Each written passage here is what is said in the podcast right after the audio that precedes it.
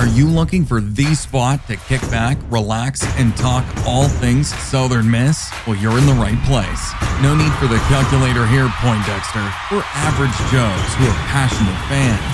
This is for Southern Miss fans by Southern Miss fans. Welcome to the Everyday Eagles podcast. Hey, hey, hey, everybody, and welcome to this episode of the Everyday Eagles podcast. Well, we are one week into college football season, and it is time to talk more Southern Miss football. So I'm going to bring in that guy that loves to encourage, loves to lift up, who's always on time, Mr. Lane Brady. What's up, Lane? No, Chuck, I'm Lane. I don't know who you're talking about. I'm the other. I'm the other co-host, man. Oh, the uh, other co-host. Yeah, the other guy. That's who you're talking about. That's oh, right. Man, that's I'm, right. How you doing tonight, man? I'm good. I'm doing well. Can you believe we got another football game on the books for tomorrow, man? Oh yeah, no doubt, man. I'm excited. Uh, you know, my heart rate got good and high at moments. It was uh really quite the roller coaster. There were times I thought we had the huge win, and then there were times I was, you know, devastated over the loss, and then Right. Oh, yay, he missed the field goal. So now we're going to win again. And then, you know, unfortunately, it just didn't turn out our way in it. It didn't turn out our way. But uh, it, it as uh, we've heard before, it doesn't always fall in the direction of the Eagles, but one day it will. So we just got to hang on. But we got a very special guy that we're bringing back on because last week he recorded the uh, pregame for Liberty, and um, we won't say what happened to that episode. Pate. Dag nabbit. But did we turn on we the recording having... device this time, Pate? Yes. Is it work? Is it working now this time? I guess we're good. I guess we're good. Uh, but I want to introduce you to Mr. Joseph Joseph Jones.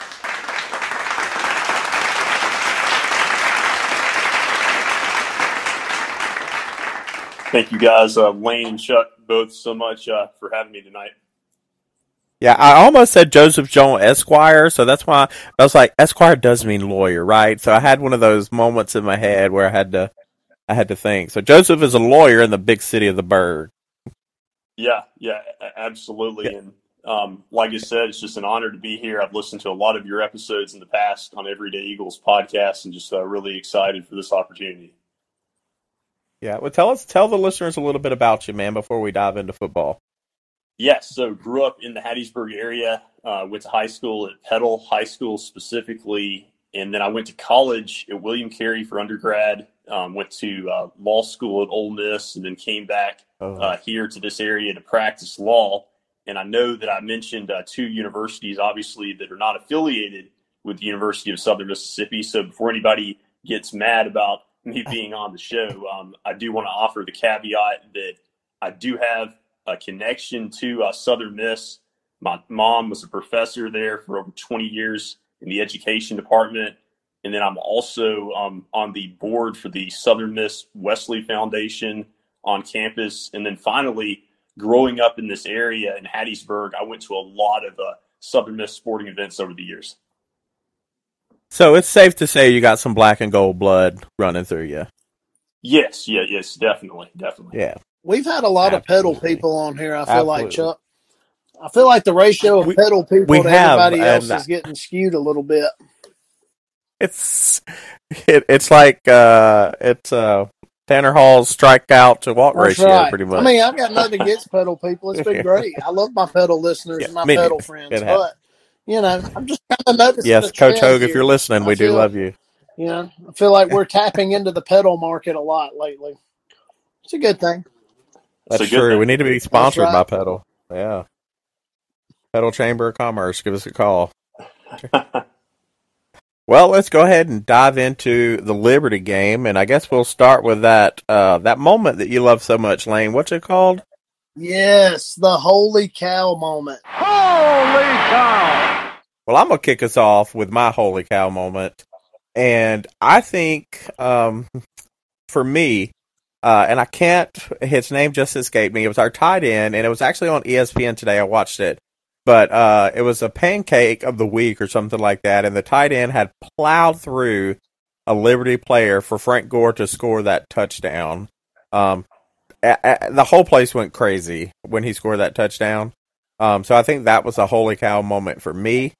Uh, Joseph, what about you, man? What was your holy cow moment? So I could definitely, you know, talk all about the defense in general, you know, the play of Malik Shorts and others, but really Eric uh, Scott Jr.'s uh, pick six really stood out for me. I thought that was, you know, a big moment where the crowd really uh, got into that. Yeah, yeah. I was holding my one-year-old great nephew, who it was his first Southern Miss game, and when he got that pick six, I almost threw my nephew. That's how excited I was. I had to ca- like I had to catch myself from jumping up. Um, but yes, Oh, the wow. place went crazy. And the the defense as a whole, man, That's a good ho- just. I mean, literally, holy cow! They looked, dare I say, nasty. Chuck, the nasty bunch they appears to be back nasty. to me. I mean, they were, they were really, they were stingy on defense, man. They played hard. They played nasty. They got after people. Uh, the interception, They had something to prove. yeah, and the interception, like you said, just kind of brought life into the place. It was a, it was an awesome moment. Um, you know, we talked on the show a little bit, just diving into some stats here. We talked on the show a little bit about Malik Shorts going into the season, right? And How big, how big of a player he Mhm. is. Well, his stat line from Friday or from Saturday was he had 12 tackles. I mean, it's like the dude Wow. is a tackle machine. He had 12 tackles, had an interception. Mhm. Uh, Malik Shorts is the real deal, guys. Real Mhm. deal. And uh, I guess Well, Lay, what is what is yeah yeah? You have your holy cow. Uh, Was it Malik Shorts, or you're going to go with a a different I'll holy let, cow? Uh, I'll let Joseph keep all the defense guys there. Uh, I just felt like it was noteworthy Okay. throwing Malik Shorts' name out there. Um, my Oh, holy 100%. cow uh, player is Frank Gore. I feel like that's picking low hanging fruit after seeing his stat line from that night. But uh, Frank Gore, guys, he had. Uh, I mean, he had over 150 yards on the ground. He he had upwards of 170 yards on the ground, close to 175. Um, you know, he was one for four passing. He completed a pass, which you know, he's a super back. He wasn't a he wasn't recruited here to be a quarterback by nature, but um, you know, whether you however you felt controversial or not about the uh superback thing, I know a lot of fans have expressed their feelings toward the superback uh Right. position. I've seen a lot of stuff on Twitter and social media about it. Um, however you feel about it, you can't deny Frank Gore's efforts Saturday night. The guy was Right. he he played like a man possessed trying to win a football game, and that was fun to watch. It was a lot of fun to watch, and you're absolutely right. There's a lot of people blowing up the boards about um, the super back and and how it's high school and and things like that. But you know, Frank Gore stepped up, and I, I don't know what was going on with our second string quarterback or even our third string. Um, but Frank Gore stepped up and he filled a role that needed to be filled. Um, whether he does that for Miami, we'll talk about that a little later. But Well, uh, guys, I'm gonna go. has I'm anybody? gonna go ahead and say this too, and this is just in response to Coach Hall and all that stuff. Uh, you know, people being negative about what he did on social media and stuff. Mhm. Look, we are. There's a lot of information.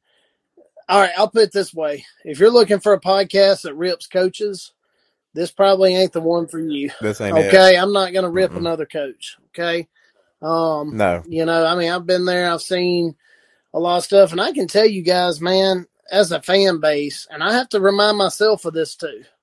Honestly, I do because there were Mhm. times Saturday night I was wondering where's our other quarterbacks at, you know. Um, but Right. there's always information that we don't have when decisions like that are made. Always. There's always like, yeah, as a as a fan in the stands, you can sit there and say all day long till you're blue in the face. Well, we need another another guy who can do this and that, throwing the football. Well, obviously, in the moment, Coach Hall felt like Frank Gore gave us the best opportunity to win the game, and I'm not going to sit here and say I know more football than Coach Hall. So you know, like there's just right. you know, I, it's just irritating to see people get all over the guy for it. I get, I get the frustration, you know, uh, But again, just keep in mind the man knows football. We didn't hire a guy who doesn't know football. He does. He, um, you know, he made a tough decision, and for whatever reason, felt like that was the best move for that game. And so we almost won. We had plenty of opportunities to win. So that's my spill, I guess. Yeah, so I, we wish- get off my high horse Yes. now. I get, I'll get off the. you're right.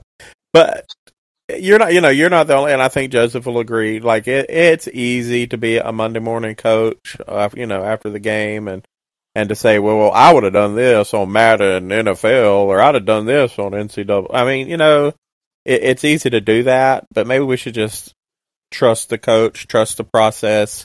You're absolutely right. There, there's a lot of stuff we don't know about going on on the sidelines or in the locker room or on the practice field, but, uh, I, I, Yeah. I'm with you.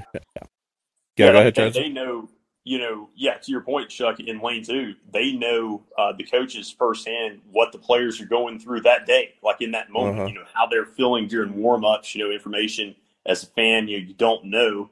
And then uh, also, quite frankly, came so close to winning. I just don't think you can argue with the point out of necessity in that one game. Now, you know, I get Right. the criticism that you wouldn't want to do that for 12 games, but as much Right. of a gamer that Frank Gore Jr. is, it makes sense to me in that moment.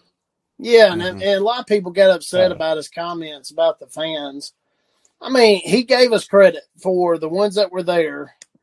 The atmosphere was electric, and it was.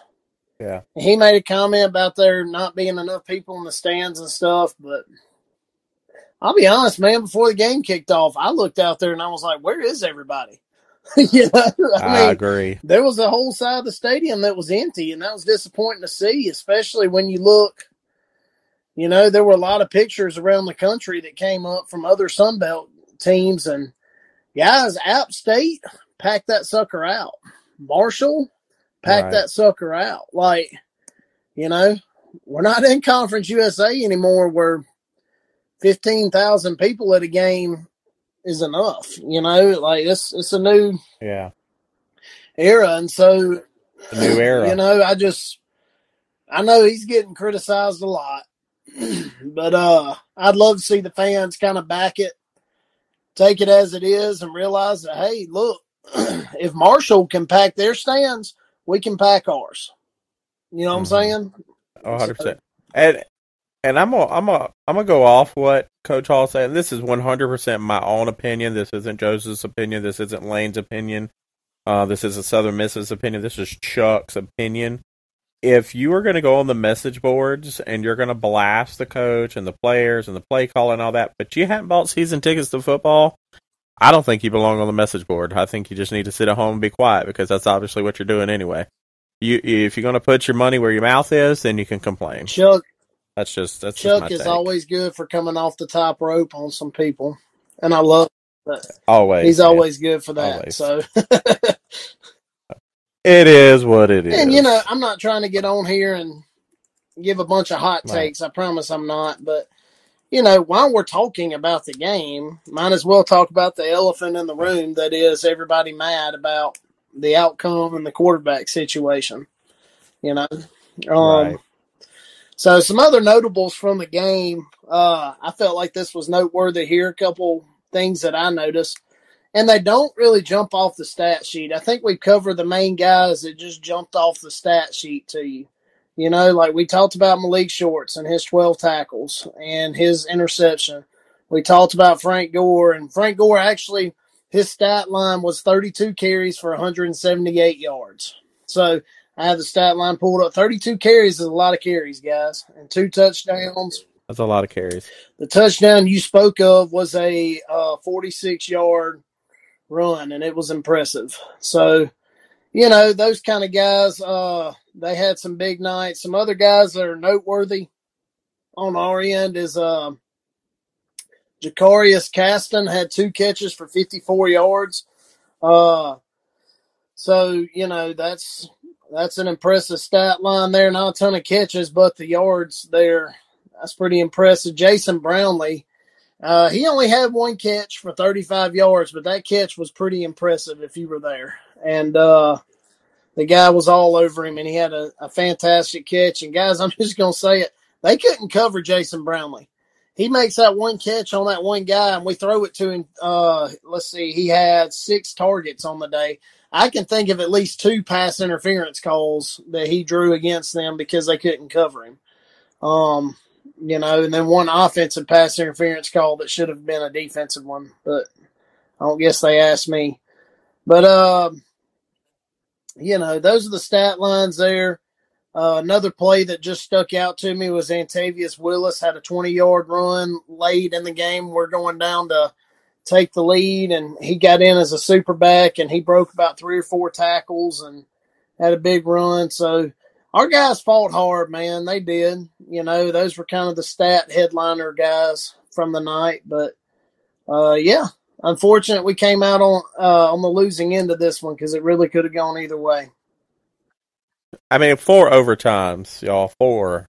I just can't. I can't believe both kickers missed a, that's a hard missed, part, missed the yeah. field goal in the first overtime. I, I couldn't Yeah. either. I couldn't. I mean, either. I just and I, you know, I hate, I hate that this episode didn't get aired or didn't get completed like the one we did last week about Liberty, because I came, I, I think your boy Chuck here said it's going to come down to special teams. Mhm. Do y'all remember that? uh, Yeah. you can't prove it. So yeah, because we- So, I can't. Pre- little Pete, you got to find that audio. Uh, yeah, yeah, you did say But, that though. you know- Actually, guys, Chuck did call it. He said Yeah. it's going to come down to special teams, and so um, he called that one because it definitely did. And we talked about how I mean, Liberty's kicker wasn't very. I think Joseph talked about how Liberty's kicker didn't have much game experience under his belt, and that showed in a big moment. Um, just unfortunately, we didn't take advantage of it and do it on our end. So, but Yeah, yeah, and I kind of felt like you know both teams, especially in that first half, like you could tell, you know, it's the first game jitters, kind of like settling down, and then I Mhm. think the injuries to both quarterbacks kind of changed, you know, on the fly, the complexity of the game. Like it's probably you know a completely different game if you've got Keyes and Brewer both out there in the second half. But you know, it's a game that four overtime thriller. But both teams, I think, would probably tell you, you know, candidly that you just got to clean up the the turnovers, obviously moving forward. Absolutely. Absolutely. What happened to Brewer? Because I, I like I looked up and he wasn't out there anymore. I- but I missed him getting hurt. I guess. I think he broke his hand. Um, that that's the report I read online because I just Oh remember um, that he had exited in the first uh, quarter, and uh, I think he had to go to local a local hospital, and I, I believe he's out. The prognosis is six to eight weeks. Wow. now the kid that came in and lit us up, he was a four star prospect coming out of high school, and uh, Yes, I was Yeah. reading that he transferred. I think uh, Salter. I think he had transferred. he from did. Tennessee He went to one point. Tennessee and got in some trouble. Mhm. with a violation of team rules and stuff like that, and uh, got kicked off the team at Tennessee and landed at Liberty. Oh wow! the place for second chance. He's going to be. I think he's going to be a big time player, man. Like I think we lost to a really good Yeah. quarterback. I think not a lot of people in the country know about him, but they will before long. Well, now, am I wrong? Correct me if I am. But didn't the third string quarterback for Liberty come in too towards the end? Well, he was the third Yeah, string. he I was think. like- I think the second string came Oh, in there and we smoked him. And they Yeah, he Okay. threw at least one pick. He was like he, he he struggled, I think, to throw the ball effectively. I got you. Okay, I knew I knew something happened. He's the yeah. one who got sacked so hard he fumbled the ball about thirty yards off to the side, and it, I think it went out of bounds. Like he got smoked. I got So you. he he was probably tapping out on the sideline somewhere. Has anybody heard a report on uh, Keyes? I have not. I haven't looked that hard yet either. I I, figure either. we'll get one probably by the time this Yeah. episode airs. It'll be it'll be out there. What you know what his time frame looks like. yeah. I did read where they're getting Will, Zach Well, Wilt uh, ready. They they did. Yep. Uh, I said that. Uh, heard that he took some snaps today. Um, so it, it's possible, but we'll we'll talk about that in just a second. Um, anything else y'all want to say about Liberty? Because we can't dwell in the past forever. It's time to move forward. But I'll give y'all one last shot to say something about Liberty if you want to. Anything? Yeah, I mean, just from their standpoint, I mean, what what a luxury to have Salter as your third string quarterback. He's like like like the best kept secret, you know, that nobody else knew about as far as him him on their depth chart. You know, just uh, amazing how Freeze keeps bringing in these uh, quarterback transfers. But like you know, it's just just a classic game. You know, like I said, it could have gone either way. You just hate to see anybody lose a game like that. But I think that right. you know, for Southern Miss, there's definitely you know positives that they can take for the rest of the season. And I think you know that Liberty's going to be a team, you know, that's, that's really good all season. I think so. You too. know, I think Southern Miss made a. I think that was a statement game. I hate it came out with us losing, but I do think it was a statement game because, I mean, we proved we're here. You know, we proved we're here and we're ready to compete. The rebuild has happened much faster than we expected. And guys, I just I felt like our guys played unbelievably hard. Like I, I never for once thought like the too. offensive line held their own. I never for once thought that our quarterback didn't have time to make a play. Uh, you know, running backs had a chance to make their cuts. The O line was a question mark on my end, and they they proved to be very good. Uh, I think the defensive line played really well. They were stingy which we talked about that last week. You know, we talked about that in the episode previewing the season. We thought D line might be a strength, and I think they showed that they are. And they did. You know, it just there's a lot of excitement here on my end. Uh, it's disappointing that we lost, but I really think that this team is primed for great things this year. And I think it, I think the rebuilds happened a lot quicker than we thought it was going to be.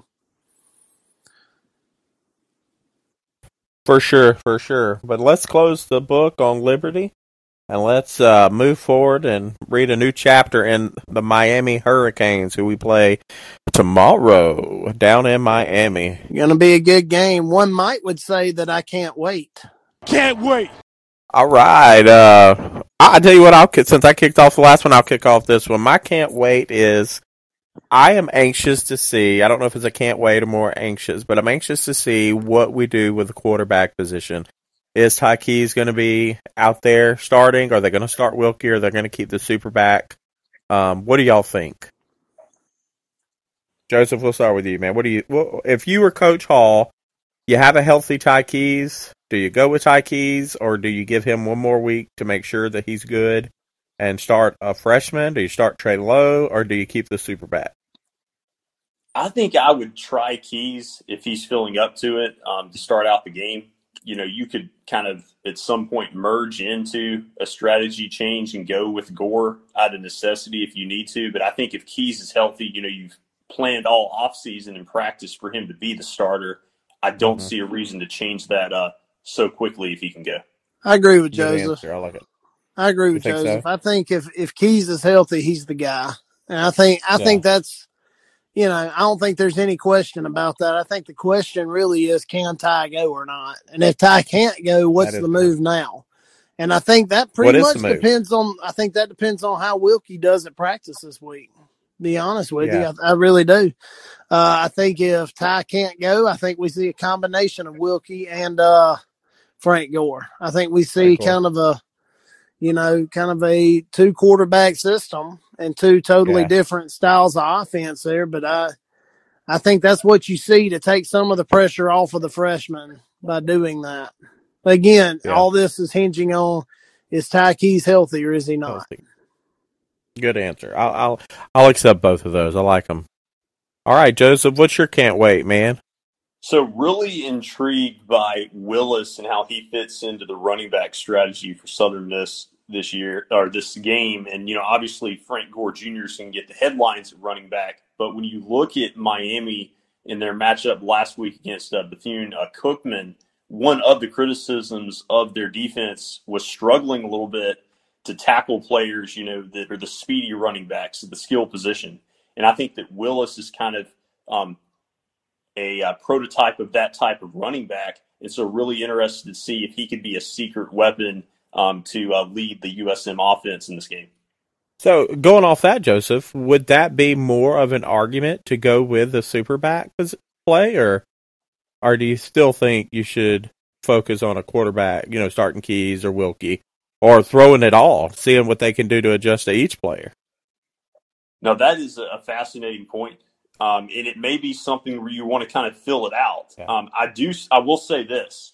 I think that you might wait until uh, the last minute to name your starter just to keep Miami guessing a little bit, even if you go with Keyes from a strategy standpoint. I like it. I like it. It's a homecoming for Gore too. Yeah.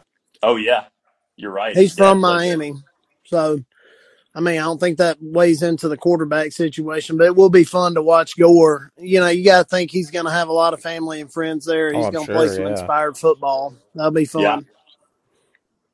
So, um, I can't wait is to see this nasty bunch defense we got. I'm gonna speak it into existence, Chuck. They're nasty Speak enough. They are the nasty bunch. They're back. So Better I back. can't wait to see this nasty bunch defense versus a Miami Hurricanes offense that hung 70 points last week. Now, Whew. they were playing Bethune Cookman. Okay. So Yeah. take that for what it's worth. However, they hung 70 points last week.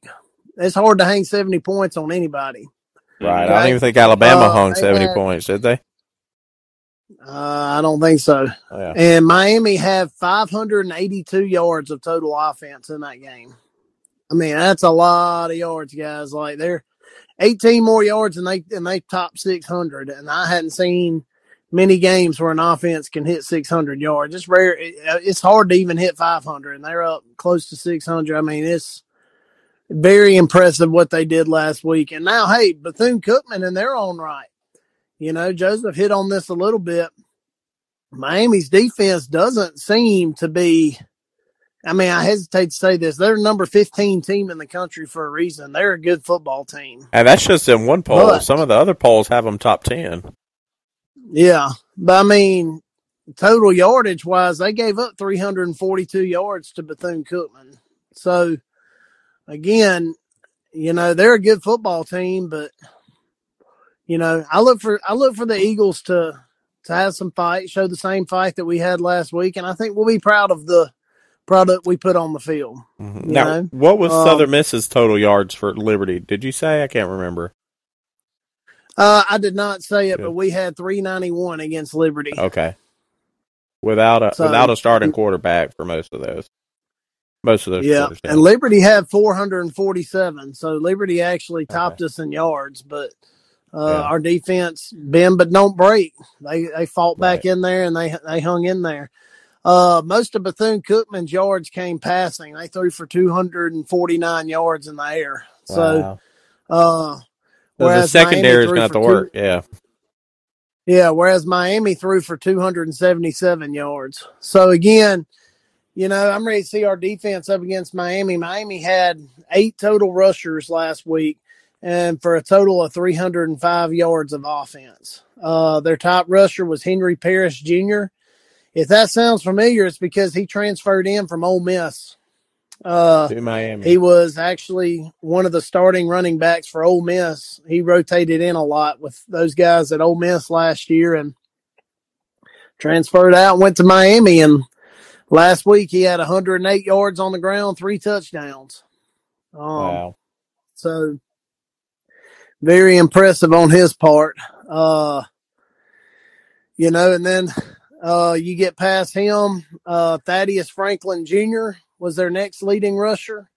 And uh, Franklin Jr. last week, he rushed for 78 yards and two touchdowns. So their top two running backs had a big time day the other uh last week. It, to put it in perspective here, first down's 10 yards, right? Yeah. Henry Parrish averaged 7.7 yards per carry, and, and Franklin averaged 8.7 yards per carry. Wow. That's Wow. impressive. Okay. Um, and obviously, a lot of backups at Miami got to play when you hang 70 points. That's what happens. But Miami's backup quarterback came in there and was eight for eight. Uh, so he had 100% completions. Yeah. So, um, you now, know, let me let me ask day. you this. good day for the Hurricanes last last Saturday. It was a good day for them. It is for sure, and and Joseph, this this is kind of directed to you. Miami wasn't that good last year, were they? No, uh, they of course had a coaching change in the offseason, and they brought in uh, Mario Cristobal from Oregon. And you have you know impactful transfers that he's brought with him, uh, most notably at the running back position. To Lane's point, you have Henry Parrish Jr. And the reason I think they were mainly able to get him is I think he has a connection to Miami. He's either from there at one point he was originally uh, committed to FAU, and uh, he was really close with uh, Kevin Smith, who was the former Ole Miss running backs coach. You know, played at UCF back in the day, and they came to Miami to join Cristobal together, and so that gets Parrish, you know, to Miami. And I think that inserting those transfers has really helped Cristobal have a chance to, you know, make uh, Miami really interesting even in year one also, another impactful transfer who's intriguing for me, Frank Ladson Jr., former Clemson wide receiver who was there for two or three years. Uh, he's big bodied, uh, 6'3, 205. Their quarterback play, like Lane was talking about, you know, the backup completing 100% of his passes. Also, the starter, Tyler Van Dyke, is a good size, 6'4, 224.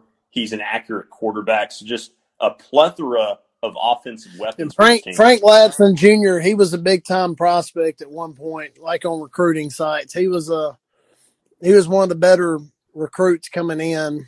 I want to say he was one of the top receivers in his recruiting class coming in out of high school when he went to Clemson. And yeah, to to your point about Henry Parrish, yes, he's from uh, Goulds, Florida.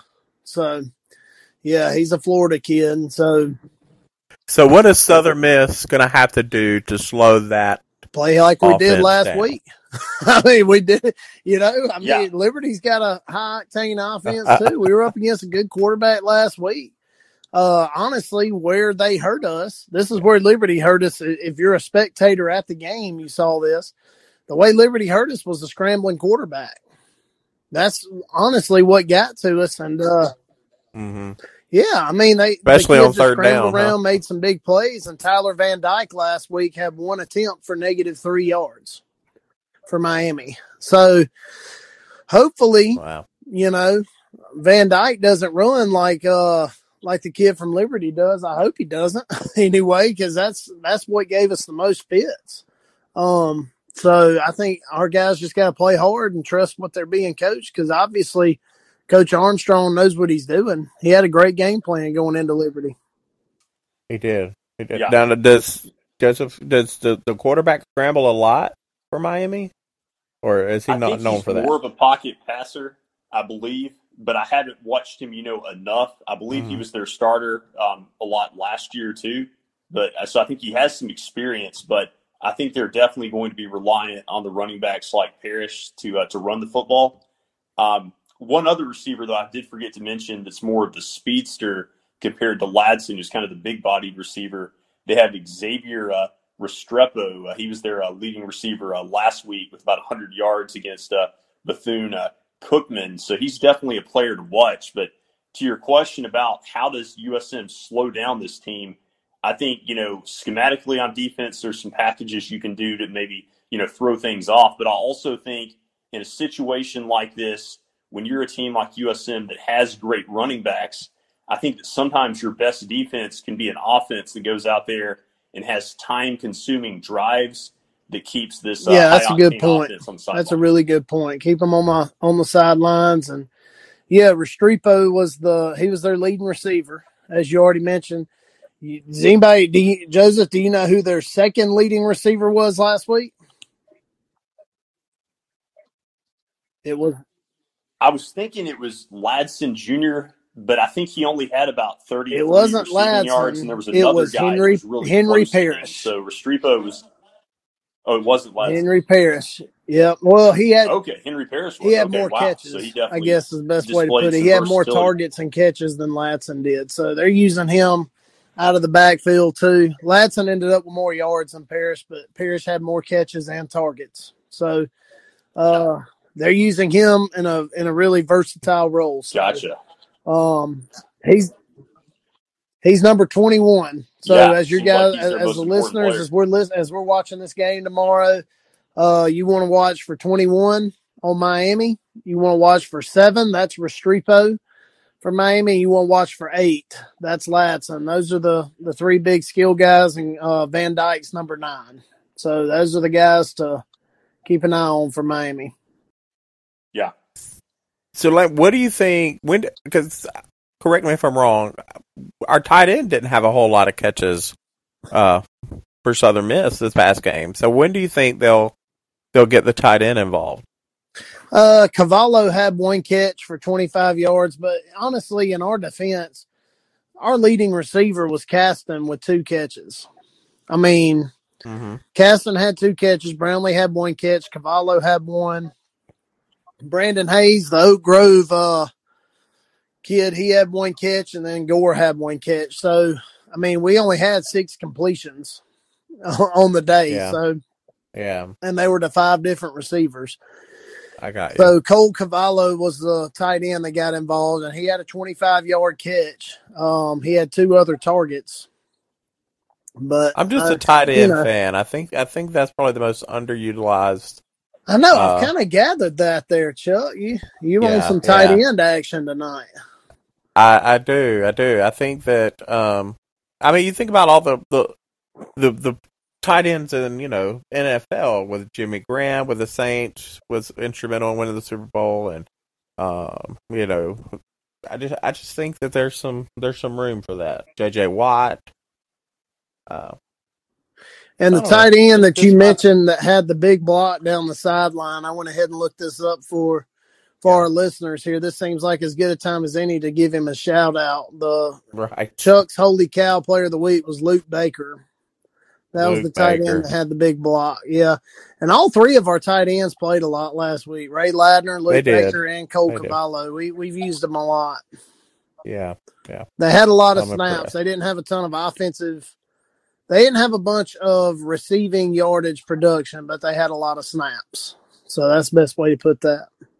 Um defensively for Miami, they don't defensively for Miami, their leading tackler was uh Johnson. Uh he had five total tackles. I mean, they you know, they had three interceptions on the day last week, three pass breakups, but you know, they didn't have like a Malik Shorts coming out there getting 12 tackles. You know, their leading tackler had five. So seems to be a, You know, Johnson Johnson's an interesting player. I was reading that he is a two-time transfer. He started his career at like Texas or UCLA, and then he transferred to the other one. So, so let's say like he started at Texas, then he went to UCLA. Now he's at Miami. So he's made kind of the the yeah, cross going country trip. south further. yeah, further it's south. got, I'm looking at his transfer schools right now. Caleb Johnson's a redshirt senior.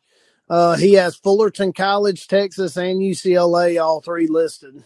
So wow. he's a he's a traveling wow. man. Uh, he's the middle linebacker, guys. He was their leading tackler, number forty. So defensively, that's kind of their their guy. Yeah. They've also got uh, Daryl Jackson, um, a defensive tackle from Maryland, who's a transfer, um, transferred from Maryland. So he's maybe another player to keep an eye Yeah. on with the pass rush. And you know, speaking of the pass rush, I'm interested. You know, when Southern Miss is on defense, to see if they can get some pressure on uh, the quarterback. You know, get some pressure on Van Dyke and or Garcia because that's something that uh, Bethune uh, Cookman was unable to do. Uh, Miami's offensive line did not allow you know any sacks at all, and so I think that you know some pressure would probably definitely uh, stop Yeah. some of that. And both and Miami had two sacks, and Southern Miss's defense had two sacks last week. Uh, and Southern's offensive line, you know, as a whole, we we mentioned how well can they protect their quarterback, and how well can they do their job. That was kind of something going into the season that was going to be a key. They gave up one sack on the day last week, so um, you know, we and we had two sacks on our end. Miami had two sacks, so it seems to be pretty even on the sack end between the two of us. So yeah, uh yeah, it'll be it'll be an interesting game, uh for sure.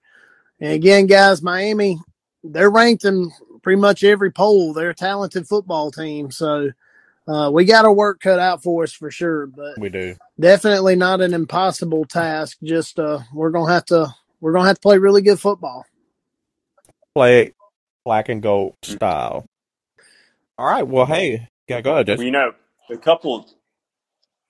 Yeah, a couple of other factors that are interesting to watch for in the game. It's uh, I think a noon local time kickoff, eleven o'clock in Hattiesburg, and I always think that home games, you know, for a team uh, that start, you know, at noon, that that's always a little bit tough for the crowd to kind of get settled in, um, especially with Miami being a campus. This, I don't even think that their football stadium's obviously on campus, and so they kind of have more of a corporate feel to a lot of their games and the crowds, and so I think that that could help uh, Southern Miss, you know, not have to deal with maybe the crowd volume of a lot of places. And then also Miami has a game the next week against Texas A&M. And so, you know, maybe you could be uh, getting them at the right time. Nice. All right. Well, Chuck, are we ready to dive into some pickums? Let's do some college pickums, man. Let's do it. Let's put our college game day hat on here. By the way, did you guys see the college game day sign last week that said Rudy was offsides? I did. I saw that. I thought it was fantastic. An Ohio State fan held that sign up, and I thought it was. They always hating on Notre Dame. Everybody always hating on Notre I Dame. thought was- Notre Dame, I feel like it's the Cowboys of the college. You know, they always getting picked on. That's actually pretty accurate there, Chuck. Yeah. All right, let's get started here. Uh, the first game, number one, Bama at Texas. Joseph, thoughts and predictions? Yeah, I think that this is going to be a game that's uh, vastly overhyped by the media because I think everybody, you know, is just so desperate for Texas to be back with the national narrative. But I think that Nick Saban has a track record of, you know, obviously dominating everybody, but especially dominating opponents when there's a semblance or a possibility uh, from the media that it could be a close game. And so I think Alabama will go in there and just uh, roll. That's fair. Chuck, thoughts? Well, you know, I'm I'm gonna take the same uh, initiative Joseph just went with, and I'm gonna say that since it's one of those games and Bama normally does do so well, I think they're gonna go in a little cocky and they're gonna get hooked. So I'm gonna go with hook 'em horns. Oh, wow. Chuck. I'm gonna go with hook 'em horns. So. Joseph Chuck loves picking these picks that nobody else picks, and I think you've hit on a couple of these, Chuck. I have. I have hit on a couple. So, yeah, um, yeah. look, I'm I don't bet against Nick Saban, so I'm going to Alabama here. I think Nick Saban will have them prepared. I am looking forward to seeing what Quinn Ewers, the quarterback for Texas, I'm looking forward to seeing him in a big time atmosphere like what Texas is going to have in that ball game. But ultimately, I think Bama's just too much for them. I think Bama's too talented. So give me Bama in that one. All right, next game, number 24, Tennessee at number 17, Pitt. Chuck, thoughts? I'm gonna have I'm gonna have to go with Pitt. Uh, I watched their game uh, last week, and I think they they showed out. So I don't think Tennessee is where they need to be just yet. So I'm gonna go with Pitt. I'm going to say uh, Tennessee wins it, but last year, this was a game I feel like that a lot of people we kind of forgot about because it was early in the season and we didn't realize how good Pittsburgh was going to be winning the ACC. But they went into Knoxville and beat uh, Tennessee there. But this year, I just think that uh, Tennessee's offense is a little bit better with uh, Hendon Hooker coming back for another year, whereas uh, Tennessee is kind of you know starting from scratch more with the departure of Pickett. They now have uh, Keaton Slovis, and I think that will make the difference with uh, Hooker uh, leading the way for Tennessee. See, all your points that you just made make total sense to me. Like, Keaton Slovis is a great quarterback. he is. Okay? He has been a great quarterback. Stop laughing, Chuck. I'm going somewhere here. Keaton Slovis is a great quarterback. I just I watched some of that game last week, and I don't think he's settled into that offense at Pittsburgh yet. I just don't think he's quite settled in. You know, you watch Tennessee. I think Hooker is playing his best version of football right now. So I'm going to go Tennessee in a, a slight upset. It's an upset, but it's a slight upset because they are the 24th team in the country. So give me Tennessee over Pitt. So I picked the same team you did. I just, you know, I, I I'm just, I don't know. I'm pumping the brakes on Slovis a little bit right now until he can prove something. Maybe I'm just, you know, Pitt had a fantastic quarterback the past few years, so I think, I think he's almost replaced. It's like replacing the Bear at Alabama. I think he's replacing probably the best quarterback in Pitt's had in a very long time. So Yeah, probably says Dan Marino. So, all right, next we got number 25, Houston at Texas Tech. Go ahead, Joseph. So I think Texas Tech's going to win this. Uh, Houston had quite the scare against uh, UTSA on the road last year, and you know Houston came into the season kind of with the confidence uh, that they could possibly be, you know, a team that could make it to um, a New Year's Six bowl. And I think that Texas Tech is going to be able to upset them this weekend. Solid pick, Chuck. What you got? Well, I'm gonna give a shout out to my boy Dr. Connor Galloway, who's on staff for the uh, uh, Cougars football program, and they've got those boys ready. Um, this year isn't last year, so I'm gonna say the Cougars eat up Texas I'm gonna Okay. go, I'm gonna go with Houston because I think that scare. I think the scare they had last week versus UTSA. Now they had a scare. They they did not play well at all versus UTSA. Uh, but I think yeah. I think it almost has a reverse effect here. Uh, I think they are very conscious of how easily they can be knocked off. Plus, I mean, it's kind of you're going up against the bigger school in your same state. I think they'll be up for this game. I think we see a different version of Houston. I think instead of them going into a game like they're the top dog, like they did last week versus little UTSA, they're going in as a smaller team here. So Is is that game at Houston? Yeah. That Texas So- Tech. Okay. Hmm. All right, so the next game is number 20, Kentucky at number 12, Florida. SEC play getting kicked off here. So number 20, Kentucky at 12, Florida. All right, go ahead, Chuck.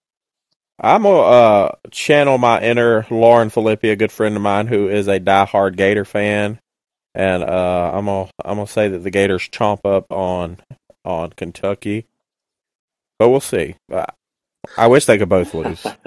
You know, Chuck, you literally know somebody for every team, don't you? It's amazing.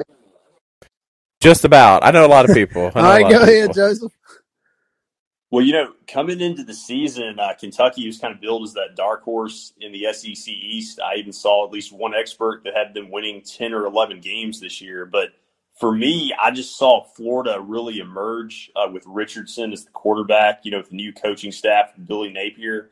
And I really feel like the upset they pulled off against Utah, while you could make the argument with the hangover effect from that week to this week, I really think that that's going to galvanize them and they're going to be able to knock off uh, Kentucky. Okay, I uh I'll tell y'all this. Um Florida challenged themselves week one with a good Utah team. A really good Utah team, okay? Um whereas Kentucky played Miami of Ohio. And Miami of Ohio is not a bad football team by any stretch of the imagination, but they are not as good as like what a Utah would be and Florida came out of that thing victorious. And I'm gonna go Florida again here. Uh, they're the higher ranked team, and I think they're the higher ranked team for a reason. I think Florida, uh, they they proved they belong in in that ranking spot when they beat up on Utah last week. It was a close game. They've already had one big close call, and I think I think they're just more prepared right now than Kentucky is after week one. So all right, next we've got Baylor, number nine Baylor at number 21 BYU. Go ahead, Joseph. Yeah, this is a tricky game because you know Baylor is the team with uh, Dave Aranda, you know, known for their defense. You know, coming off the Sugar Bowl win last year, uh, BYU, you know, always has uh, good quarterback play. Always a tough team to prepare for, especially in that environment. I think I'll give the edge to Baylor because even though they lost a lot of players last year at the NFL, I really think that Aranda and company they built, you know, a really good system and foundation, and I think their defense will travel here. All right, Chuck. Well, since uh, you pointed out that I know somebody for every team, I guess I'll keep up with that motif. And um, a good pastor friend of mine in Texas, JP Pecluda, uh, is a huge Baylor fan, and he has said that these guys are the real deal this year. So I'm going to go with Joseph, and I'm going to agree that it's Baylor. Yeah, I agree with you guys. I think it's Baylor. Uh, I think Dave Aranda's got a good thing going there. I pretty much Uh, second everything Joseph said about that one. I agree with you, Joseph. I'm I'm a Dave Aranda fan. I think he's a good, really good football coach. He is. Um, so now let's cover some Sun Belt action here. We aren't going to do a pick 'em for our game because if you don't pick Southern Miss, get off the podcast. I'm just kind, I'm kidding, kind of. So we're not. no, no offense, I'm Joseph. kidding, kind of. that's that's So- the reason I think the show last year, last week didn't make. Yeah. That's yeah, we won't right. name who said Southern Miss might not have a good Saturday last week, but somebody did, and it wasn't me and wasn't Chuck. Just So, that's true. That's true. all right, well, we'll we'll move on here. We got North Carolina at Georgia State. All right, uh, go ahead, Chuck. I, I you know, I, I think the Tar Heels have it over Georgia State. Um, Now, Chuck, you do know That's the Tar. Heels gave up 61 points to App State. I I do.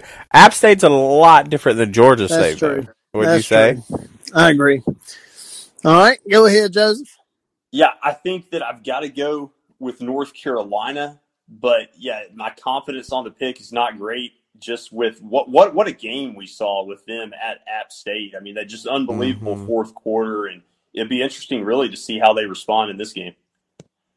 Yeah, the same. You know, I said this earlier. I think I said it about Houston that their unimpressive win would be the catalyst behind a better showing the next week, and I think the same thing happens for UNC. Uh, plus, I just think App State's a really good football team.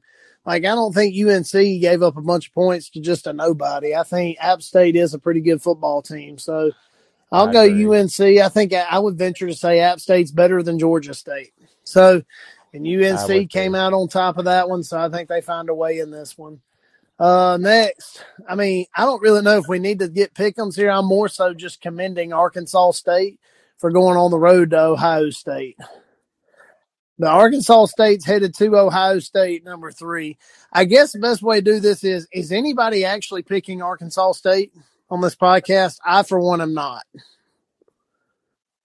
I, I I don't I don't see it happening, but if it does, then I mean, uh, the only it's going to be a long the, year the for main football. story, I guess, would be you know if they could cover on the spread.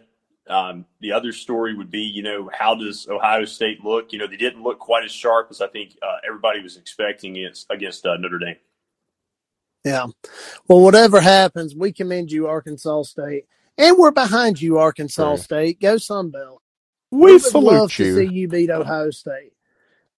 Hey, yeah, give an upset. Yeah, go get them. Go get them, Arkansas State. I'm not going to pick Arkansas State to win the game. However, I will say I'm cheering for them. So, is that good, Sunbelt? Can I still stay in the conference? I like it. So, I like it. all right. Um, next we got another big one. So these last three guys, I more so picked Sunbelt teams that are really stepping out and really challenging themselves with big time opponents. Okay, we already mentioned Arkansas State going to Ohio State. The next one is Appalachian State going to A and M, Texas A and M, number six in the country.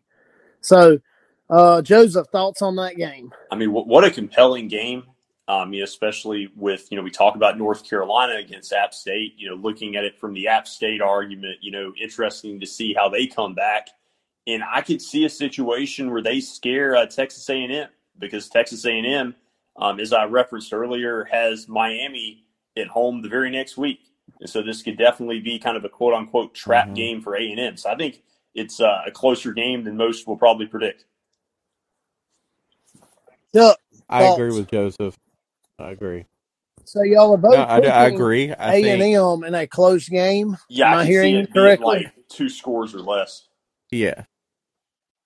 I, right. Yeah. I, you know, you know, Aggies, they're, they're an SEC school and, uh, they've got, I think they probably got some size on some of these players coming from App State, but I could be wrong. Um, I, I'd love for, hey, any day that a SEC team loses is a good It day. is a good day. So I would love for App Sorry, State. Joseph. I'd love for App State to do it. Yes, no, No worries. All right, guys, I'm gonna step out on a limb here. I'm gonna say App State. Oh wow. I have Okay. nothing to back this. No reasoning whatsoever other than I really want it to happen. And I think App State, I think they really found some. I think they just ran out of time there in the fourth quarter. Y'all saw the game though; they had the kid wide open and missed him on the two point conversion. Oh yeah, Um, they were that close Yeah. to tying that sucker up and taking the lead. So, um, I'm going to say App State. They've tasted a big upset and they didn't quite get there. I'm going to say they upset A and M. Uh, again, I don't know. Just picking it. So more so speaking it into existence, I guess to be different. I don't know. This feels like a Chuck McRaney special pick right here, but I'm gonna go App State. I'll take it. And as Chuck always says, I just got a feeling about them. I guess that's what it is. So give me App State. All right. Lastly, you got Marshall, who absolutely demoralized somebody last week. But who, let me look up who they played last week. Marshall played last week, they played Norfolk State. Okay. They beat them 55 to 3, and they had a packed house for Norfolk State to come into town. So, uh, it's a little bit different setup this week, though. They got the Notre Dame Fighting Irish uh, in South Bend. So it is South Bend, right, Chuck? I don't know why I'm second guessing myself. It, it, That's is. what I thought. Is. I don't know why. I second So, guessed myself. So in South Bend, touchdown Jesus, the cathedral of college football stadiums, all the tradition and history there. Play like a champion today. They are headed to Notre Dame, number eight.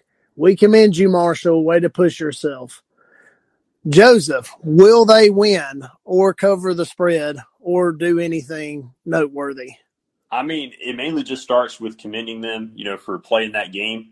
And I, I think that the interesting thing about this game is it's uh, the head coach uh, at uh, Notre Dame, the new one, uh, Marcus Freeman. You know, his home debut as the head coach. He's been the defensive coordinator before, and so you probably some nerves there. You know, Notre Dame trying to bounce back after uh, last week's expected loss to Ohio State. So I could see a situation where you know Marshall could stay in this game for a while, but at some point, I do think that uh, I, I definitely see Notre Dame overtaking them. Chuck, I think it's the opposite, Joseph. I think that Notre Dame is mad because every you know you said it was expected win for Ohio State, and, and they may they're gonna Notre Dame's gonna be playing with a chip on their shoulder. So so shoulder. I can't talk. Hooked on Phonics work for me. Um, but they have they have something to prove now. So I think um, Notre Dame's going to come out like a big brother and is going to run over some Marshall. I, I don't I don't even think it'll be close. I don't even think. Um, I'd say they win by three three or four scores. you're not allowed to say Big Brother on a Southern Miss podcast, Chuck. Come on, man. All right. You- So Now, like, Lane, Lane, like Southern Miss is always my number one team, but Notre Dame is my number I two know, team. I know. Uh, I'll go. Notre Dame here. Always I commend Marshall for taking the shot here. Let's Mhm. say Oh, absolutely, take your best yeah. shot and go after them, Marshall. I don't think it's going to end well for you, but go after them and let's see what happens. We're cheering for you. So, uh, and guys, I just want to say this: How awesome is it to be in a conference that takes shots at guys? We're playing number three, number six, and number eight in the country, and when you involve Southern Miss, number fifteen. Some polls have us as close as ten. Yeah. That's four top 15 teams in the country being played by Sunbelt teams this week. So let's hear it for Right. the Sunbelt, man. That's awesome. It's a good conference to be in. I'm, I'm loving the Sun Sunbelt already. Uh, wish we could have won and pulled our weight week one. You know, it was cool seeing everybody else's packed house stadiums and some big wins and all that stuff. And, you know, maybe we'll pull, maybe we'll pull it this week and pull a big upset. So that's the hope. That's the hope. Well, I guess that's all I got on Pick'ems, guys. Awesome. Well, uh, guys, go out tomorrow. Go to Fourth Street. Go to Sidelines. Go to Mugshots. Buffalo Wild Wings. Uh, Pier 98, Patio 40. Go somewhere and watch the game. Be loud. Root on the Golden Eagles. Um, but before we go, Joseph, you also do a couple of other um, sports podcasts. Tell us a little bit about that and where people We can find pulled in a those if they want to check them out. people. We did. We reeled in one. a- absolutely. And first and foremost, you know, once again, um, such an honor to be on your show. I, I can't thank you guys enough. This has been an absolute blast. But Uh, I have a podcast called the Dan and Joe Sports Show with my friend uh, Daniel Sewell, and I also have a podcast called Hungry Takes with my friend Matt Lacaz. And you can find both the Dan and Joe Sports Show and Hungry Takes if you search uh, Spotify or uh, Apple Podcasts. Now, a Hungry Takes is an interesting name. Kind of tell us what that one's about. Yes, so it merges, incorporates uh, food and sports because we always felt like um, people love talking both of those topics. And so we feel that even if somebody's not a sports fan, they're maybe a food fan. And so we're trying, you know, to, to kind of appeal to all audiences. Well, anytime I think Lane and I like to eat. Am I wrong, Lane? I mean, we sound skinny. We we sound skinny on the radio, but we're we're really not. Um, Big fan. so if you ever need some, yes, if you ever need some some food critics Big or some sports people, let us know, man. We'll we'll come on and play around with you guys. Definitely have to do that. Th- thank you so much uh, for that. And yeah, that, that would be a lot of fun. That would be a lot of fun for sure. Um, well, uh, last comments. Anything else y'all want to say? I'm just ready for tomorrow.